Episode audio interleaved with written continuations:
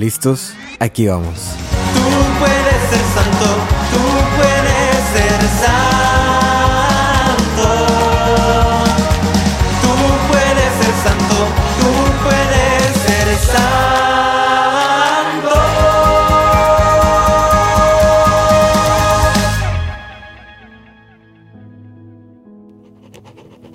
Para el discípulo más amado. En el nombre del Padre, del Hijo y del Espíritu Santo. Amén. Bienvenidos a este episodio del podcast para, del programa para el discípulo más amado, que es un programa del podcast Tú puedes ser santo. En este domingo celebramos, déjenme les digo inmediatamente, celebramos el trigésimo primero domingo en tiempo ordinario de el 5 de noviembre del 2023. La lectura que estaremos meditando es el Evangelio de Mateo, capítulo 23. Mateo 23 y son los primeros 12 versículos. Fíjense que este, este Evangelio que, que escuchamos o que ya han escuchado en este domingo es muy interesante y es, es muy fuerte. Es muy fuerte todo lo que dice Jesús. Eh, platicando con un, amigo sacerdote, me decía, este, este evangelio yo lo escogería para el día del buen pastor, el día que es el día de los sacerdotes. Dice, porque este evangelio hace cuenta que nos está dando así, directamente a los sacerdotes. Nos está diciendo, nos está hablando eh, al corazón a cada uno de los sacerdotes. Pero yo creo que este, este evangelio también es muy ad hoc para todo mundo. Les platico rápidamente lo que dice el, el evangelio. Es más, se los voy a leer. Dice, entonces Jesús dirigiéndose a la multitud y a los discípulos, dijo, en la cátedra de Moisés se han sentado los letrados y los fariseos. Ustedes hagan y cumplan lo que ellos digan, pero no los imiten, porque dicen y no hacen. Atan fardos pesados difíciles de llevar y se los cargan en la espalda a la gente, mientras ellos se niegan a moverlos con el dedo. Todo lo hacen para exhibirse ante la gente. Llevan cintas anchas y flecos llamativos en sus mantos. Les gusta ocupar los primeros puestos en las comidas y los primeros asientos en las sinagogas. Que los salude la gente por la calle y que los llamen maestros. Ustedes no se hagan llamar maestros porque uno solo es maestro mientras que todos ustedes son hermanos. En la tierra nadie llamen Padre, pues uno solo es su Padre, el del cielo. Ni se llamen jefes, porque solo tienen un jefe que es el Mesías. El mayor de ustedes, que se haga servidor de los demás. Quien se alaba, será humillado, y quien se humille será alabado. Ese es el Evangelio que escuchamos en este domingo. Tiene, hay, muchos puntos, muchos puntos interesantes eh, partiendo, por ejemplo, del punto eh, de la apologética, ¿no? De lo que muchos nos dicen, ¿por qué ustedes llaman padres a los sacerdotes? Sinceramente, este, este podcast no es de apologética, no es de, de dar estas razones, pero en una simple razón sencilla, ¿no? Si Jesús estuviera siendo literal y dijera, no llamen padre a nadie, bueno, los niños no llamarían padre a nadie, los, los eh, no sé, soldados, los etcétera, no llamarían jefe a sus jefes, o tú a tu jefe del trabajo no lo llamarías jefe. Los alumnos a sus maestros no los llamarían maestros, ¿no? Entonces, Jesús no está eh, hablando de una manera literal. Pero el punto que quisiera eh, compartir con ustedes en este, en este evangelio, aquí los escribí, son varios puntos. El primero me llama mucho la atención en el, primer en el segundo versículo, cuando dice, se han sentado se han sentado.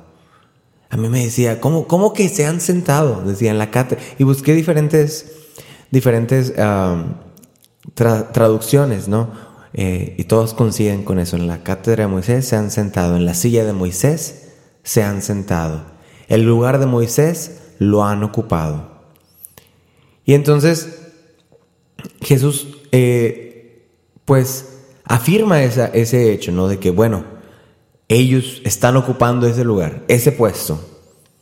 Por lo tanto, aunque él no está de acuerdo, por lo tanto dice, hagan y cumplan lo que ellos digan. ¿Verdad? Como, como autoridad, como autoridad que representan hagan lo que ellos digan, pero no los imiten. Y el primer punto, eh, la, primera reflexión que me da eso es orar por los sacerdotes. Orar por los sacerdotes, orar por los diáconos, orar por nuestros obispos. Muchos de nosotros, eh, lamentablemente, y es una realidad de nuestra iglesia, es una realidad que no podemos desmentir. Tenemos sacerdotes que o quizás ya han perdido el amor de su vocación, o quizás ya han perdido la misión por la cual Dios los llamó. Quizás están en una parroquia en la que no quieren estar. A lo mejor estaban más contentos en alguna otra parroquia y ahora están en una a lo mejor menos activa o a lo mejor al contrario mucho más activa y para ellos representa más trabajo, para ellos representa más cosas. Y aunque uno dijera, bueno, pues es que es su vocación, padre, es su vocación, usted eligió esa vida. Bueno, pues cada, sacerdote es, sigue siendo humano, no deja de ser humano, no los, no los santifiquemos, no digamos, ah, es que usted debería ser así. No, siguen siendo humanos y tienen, como lo hemos visto a, través de la historia, tienen la capacidad de cometer errores. Entonces, primer esto es segundo versículo que dice, ustedes hagan y cumplan lo que ellos digan, pero no los imiten porque dicen y no hacen. quisiera hacer la reflexión acerca de aquellos sacerdotes de los cuales quizás nos hemos sentido eh, pues un poquito despechados, nos hemos sentido avergonzados, nos hemos sentido lastimados, ya sea por lo que predican, ya sea por su manera de compartir con la gente, ya sea por sus métodos, ya sea por lo que ustedes gusten y manden, ¿verdad? De la misma manera, sí, dice Jesús, ustedes cumplan y hagan lo que ellos digan. Sean respetuosos, cumple con lo que haya que cumplir, ponle a la atención porque no deje de ser sacerdote y nosotros los católicos creemos que es la figura sacerdotal, es la figura del sacerdocio de Jesús, es el impersona Christi, es la autoridad de la iglesia hablando. Entonces, desde esa autoridad hacemos y cumplimos lo que dicen, pero sin imitar algunas cosas. Me explico, o sea, también ahí entra un poco la prudencia y el sentido común. De no decir, es que el Padre me dijo que hiciera esto y le voy a, creer ciegamente. No, no, no, pues tranquilo. O sea, hasta un cierto punto, sé obediente, sé respetuoso, pero al mismo tiempo ten sentido común. No te cases con un sacerdote. Y no lo digo de una manera literal, sino no te cases con, con la idea de él, de quién es. Incluso eh, muchos, muchos, muchas comunidades, muchas ocasiones, los sacerdotes se van de una parroquia a otra y ahí va toda la gente y lo siguen a otra parroquia. Y les queda a lo mejor a una hora de su casa, pero ahí van hasta allá, siguiendo a ese sacerdote. O lo defienden por cosas, etc. Entonces, ese es el primer, el primer mensaje. Eh, cuando dice, dice Jesús, se han sentado los, los fariseos en esta silla de Moisés. Por lo tanto, eso representa autoridad, por lo tanto representa que hay que cumplir y hacer lo que ellos dicen. Sin embargo, no los imiten, porque ellos dicen y no hacen. El punto es ese, oren por sus sacerdotes, oren, oren, en lugar de quejarse, en lugar de entrar en chismes, y me incluyo mucho, me incluyo mucho, yo me quejo mucho, mucho, mucho. Entonces este evangelio me habló fuerte a mí decir, hey, pues en lugar de quejarte, en lugar de estar así nada más ventilando cosas, mejor ponte a orar. Ponte a orar. A orar por tus sacerdotes. Segunda, eh, dice, dice Jesús, porque dicen y no hacen. Y ahí eso nos, nos llama a todo mundo. Al final de cuentas todos somos sacerdotes, profetas y reyes. Esa es nuestra, nuestra identidad también. Somos sacerdotes, profeta y rey. Entonces, esto nos habla a todo mundo. Hacemos Perdón, decimos y no hacemos. Ey, es que tienes que rozar la, coronilla a las 3 de la tarde, pero uno no la reza. Es que tienes que tener una vida de oración y es que ya te dije, es que, pero uno no la tiene. Es que ya estás así porque, porque no lees la palabra de Dios, pero uno no la lee. ¿Me explico? Uno dice y no lo hace. La coherencia ahí no existe. Entonces, Es un punto que nos llama, yo creo que es el punto más claro ¿no? de, esta, de esta lectura que cualquier persona pudiera obtener, es decir, ok, aquí la, falsedad de, de que estos hombres, estos fariseos, ponen cargas pesadas, hacen cosas, pero ellos no lo siguen. Ese es el, el, mensaje así como muy claro, muy general que todos nos pudiéramos llevar. Pero escribí otros puntos también muy interesantes. El falso liderazgo. El falso liderazgo. Eh, Fíjense que en mi pueblo, yo soy de Río Bravo, Tamaulipas. Eh, bueno, yo creo que en todos los pueblos se acostumbra mucho a la política y todo el mundo siempre quiere estar en la política. Y aunque se ganaran 500 míseros pesos para ellos eh, representar un puesto en la política, es un puesto de, de, de orgullo, es un puesto de relevancia. Y yo me acuerdo mucho, a mí, no, a mí en general no me gusta, no me gusta mucho, en, no, en realidad no me gusta nada, no me gusta nada la política, pero me acuerdo mucho que en mi pueblo, en, mi ciudad, Río Bravo, Tamaulipas, eh, usaban unos chalecos, unos chalecos así como cafés, como beige, llenos de, de como de, pues, de cosas, ¿no?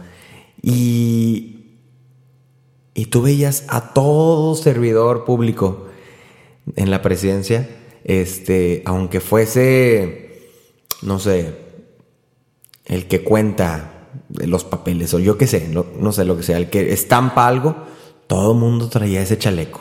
Y a todos los eventos así donde vas y que se aplaude todo el mundo, ahí anda cada quien con sus chalecos. Y, en, y traían sus camisas blancas, con sus, con la bandera por un lado, con uh, el logo de Tamaulipas por el otro lado, con el logo de no sé qué por otro lado, con nombres, con cosas así, ¿no?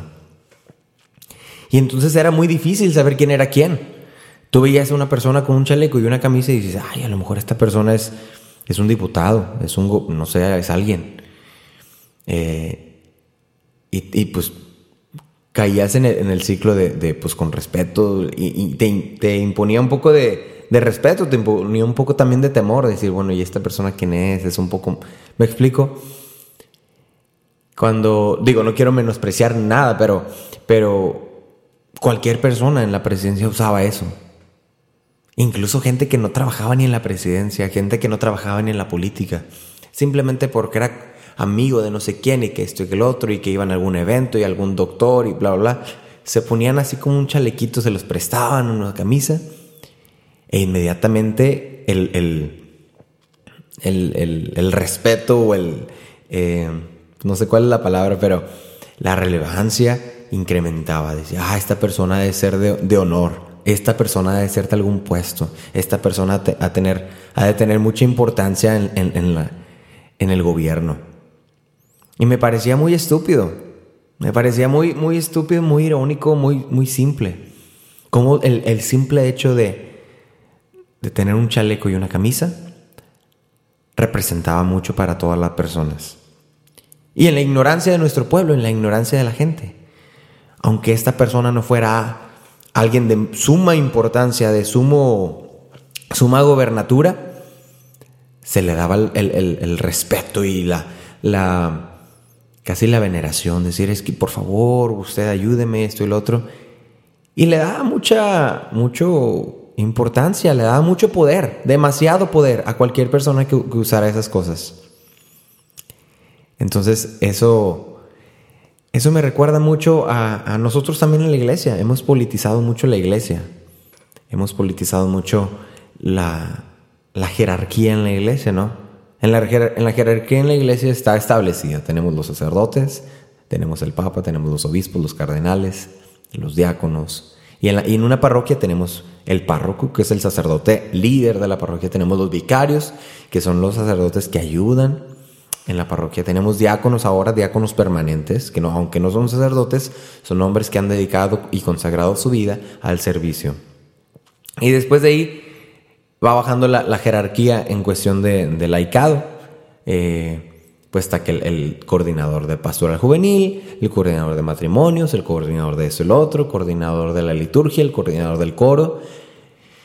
Y cada quien va agarrando ahí un hueso, como le llamamos en la política. Cada quien va agarrando un hueso, un hueso y un hueso. Y lamentablemente, y, con mucha tristeza me da decir esto, que el, simplemente el simple hecho de agarrar un hueso, a cualquier persona, laico, sacerdote, consagrado, se llena de poder. Se llena de poder, bastante. Bastante, bastante. ¿Y qué nos, qué nos hace hacer? No, no generalizo que todas las personas, porque hay gente con poder santos, pero, pero santos, santos, santos, que ni, sabes que, este, que tienen eh, o que están a cargo de tanto poder. Tú los ves y simples, humildes y dices, wow, qué bendición. Eh, paréntesis, me acuerdo mucho del padre, eh, padre Briones en la parroquia de, de, Tulsa, Oklahoma. Es el párroco, es el párroco de la iglesia. Tiene más de, no sé, le calculo más de 5 mil familias hispanas. Y lo ves en las mañanas limpiando las plantas, regando, echándole tierra. Es más, con, con, con a cada rato la gente pasa y, ni sabe que es el padre. Piensan que es el jardinero, piensan que es alguien más. Entonces a eso precisamente me refiero. A que hemos, hemos adaptado un falso liderazgo simplemente por ocupar un puesto, un nombre, nos lo creemos y nos da poder. Y no lo no hacemos lo que decimos no eh, lideramos con, la, con, el ejemplo.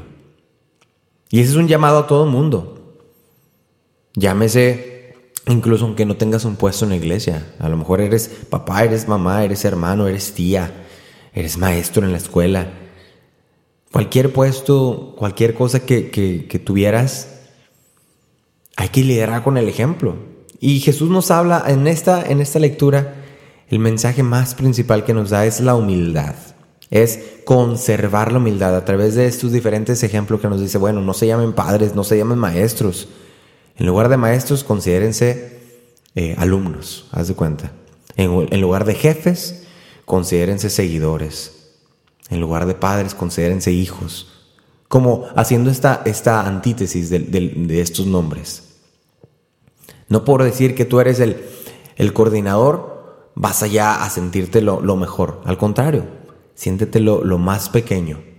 Busca la humildad. Y eso es lo que culmina este, bueno, estos 12 versículos que, estamos leyendo en este domingo. Dice que el mayor de ustedes se haga servidor de los demás. Que el mayor de ustedes se haga servidor de, los demás. Y qué importante y qué necesario es en estos días que, que sinceramente nos hagamos servidores de los demás que nos humillemos y, en, la, en, el, en la verdadera extensión de la palabra humillarse. Porque muchos dicen, es que yo teniendo este puesto, ¿cómo me voy a rebajar? ¿Cómo No, es exactamente lo que Jesús te está pidiendo. Que entre más puestos tengas, entre más poderoso te creas, entre más lo que... más te humilles. Me decía una, una buena amiga, me decía, a veces en nuestra vida tenemos que darnos, tenemos que tomar unas cucharadas de humildad. Yo creo que estas cucharadas de humildad no deben de ser espontáneas, sino que deben de ser diarias. Debemos estar buscando día a día esa cucharada de humildad que ate nuestros pies en la tierra. En cuestión de, liderazgo, me acuerdo mucho de eh, quien fue nuestro párroco ahí en, en la parroquia de San Juan hace ya algunos años, el padre Pepe Serra, el padre José Luis Serra y en el 2015, uh, ya pasaron que ocho años, eh, ocho, años, escribió, él tiene un blog muy, muy famoso. Este, y ahí escribe artículos muy buenos, buenísimos, buenísimos. Y en este blog, en el 26 de diciembre, precisamente, un día después de la Navidad, escribió un, uno que todavía me, me acordé mucho con, esta, con este evangelio. Se llama La comida con mi capitán. Así que te pido por favor que no, no te vayas, que te quedes. Y ya esto es lo último, te lo prometo. Eh, te lo voy a leer, te lo voy a leer y, está muy interesante, es muy interesante y creo que de esto también todos podemos tener un muy, bueno, un muy, buen mensaje. Dice el, el padre se reescribe. Cuando transcurre el tiempo y ya va pasando la juventud, se desarrolla la idea de que ya se ha vivido de todo. Sin embargo, de vez en cuando la providencia nos ofrece nuevas experiencias. Ayer comí con el capitán encargado de la seguridad en la ciudad donde vivo. En ese entonces era Río Bravo. Un hombre disciplinado, consciente de su misión y de las dificultades que ésta conlleva. Aparentemente duro, pero en el fondo humano y sensible, persona de certezas y claridad de mente, pero también con temores y con una visión peculiar de vida, pues la suya y la de sus subalternos pende siempre de un hilo. Me dijo, en la mañana saludo a un compañero y no sé si le daré las buenas noches. Detrás del uniforme es seguro que haya una lista de logros heroicos, los cuales probablemente convivan con conflictos de conciencia. Después de todo, pues no son, ellos las hijas de la caridad de la Madre Teresa. La ocasión fue un momento de convivencia navideña de la comunidad parroquial con el destacamento en la improvisada base donde viven. Perfecto anfitrión. Con orgullo y, y resiedumbre me mostró las instalaciones, las cuales, aunque llenas de carencias, reflejan el espíritu de la disciplina militar y sus jerarquías. De manera habilidosa, ellos mismos han ido tratando de adecuar su hogar a su estilo de vida y a la función que desarrollan en nuestra comunidad.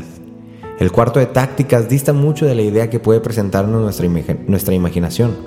Hay mucha austeridad, pero me dicen que en otros lados es todavía mayor. No sabía yo los alcances a los que podíamos llegar en cuanto al tipo de expresión específicamente religiosa. De manera respetuosa le propuse a mi capitán una pequeña lectura de la palabra de Dios, un momento de oración y la petición de las posadas. Claro que sí, padre, dijo el capitán.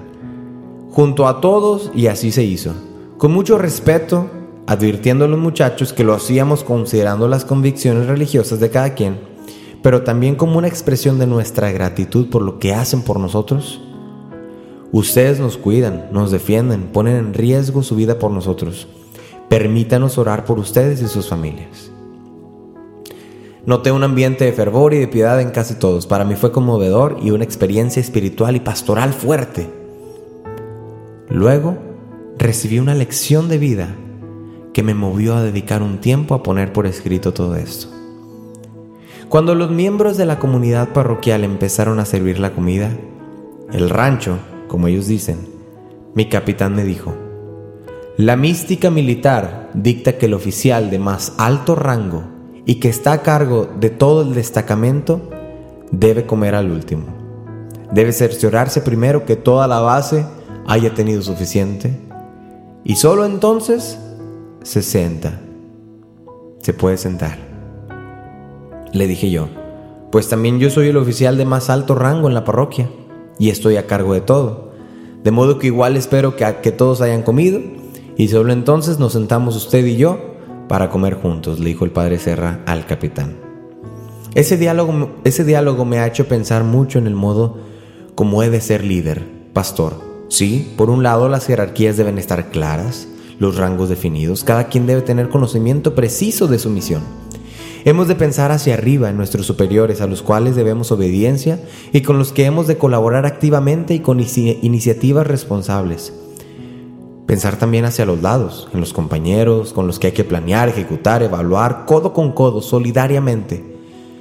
Pero pensar también en aquellos sobre los que se ejerce nuestro cuidado pastoral, los hermanos y hermanas que están bajo nuestra responsabilidad, de los que con Cristo somos cabezas y pastores. No puedo desdeñar mi identidad y vocación de pastor. Siempre debo actuar así, con resedumbre y buen ánimo, igual que mi capitán, sin embargo, ese rango, esa jerarquía, que tampoco debe desdeñar porque viene de Dios, me coloca en una posición de servicio postrero, de padre de familia providente que debe asegurarse no solo de que el conjunto de todas las responsabilidades se ejecuten correctamente, de modo que la misión de la iglesia se lleve a cabo, sino que ve también que las personas que están a cargo, a su cargo, cumplan su función, pero sobre todo, que satisfagan sus necesidades de modo integral, a lo que tienen derecho. Solo hasta entonces, y solo hasta entonces, he de pensar en comer yo. Me dijo un par de cosas más. Parte de mi función es también asegurar que la tropa se alimente bien y que mantenga la moral en alto. No es cuestión meramente pragmática, es parte de una función que nace de una identidad. Ver con consideración y aprecio a colaboradores y a quienes están a nuestro cuidado es irrenunciable a nuestra vocación pastoral y genera como consecuencia atmósferas comunitarias altamente positivas. Entonces la caridad pastoral deberá buscar crear ambientes en los que la espiritualidad y la fe, estando a la base, generen una auténtica espiritualidad comunitaria, ambientes de mutua caridad y servicio recíproco, ambientes de trabajo intenso y de solidaridad activa y responsable, en los que cada persona tenga su lugar y servicios definidos, ambientes en los que se asuman metas e ideales comunes, por los que se luche fraternalmente, ambientes en los que reine también la alegría, el sentido del humor de forma lúdica, festiva. En fin, ambientes en los que todos y cada uno se sienta como en su casa, en el mejor sentido de la expresión. Al final, en el tiempo de los agradecimientos, mi capitán me proclamó ante su tropa como su amigo. Me hizo sentir muy honrado y agradecido. Yo también así lo considero. Qué bueno que la providencia ocasionalmente me regale estas experiencias nuevas. Eso lo escribió el padre José Luis Serra Luna en la parroquia de eh, Guadalupe en, Reynosa, Tamaulipas. Pero es, es, un mensaje buenísimo y ya con esto termino. Eso nos llama a todos, eso nos llama a todos a quedarnos con esa frase del capitán. El capitán come el último, hasta que todos hayan comido, hasta que todos hayan, hasta que él se haya asegurado que todos tengan comida y estén listos y están sentados, solo hasta entonces el capitán se sienta. Que sea también tu, tu, lección, tu ejemplo. Que solo hasta entonces cuando tus, eh, no sé, gente que tienes a tu cargo estén alimentados, estén bien estén con sus necesidades atendidas. Solo hasta entonces tú te puedes sentar. Mientras tú no, no puedes sentarte. Mientras no puedes decir, ay, ustedes pónganse a armar, pónganse a, a cargar cosas, pónganse a hacer esto y el otro. Tú eres quien debe estar ahí sirviéndolos a ellos, no ellos a ti. Tú a ellos. El que quiera ser el mayor, que sirva a los demás. Porque el que se alaba, se ha de humillar y el que se humilla ha de ser alabado. Amén. Dios te bendiga.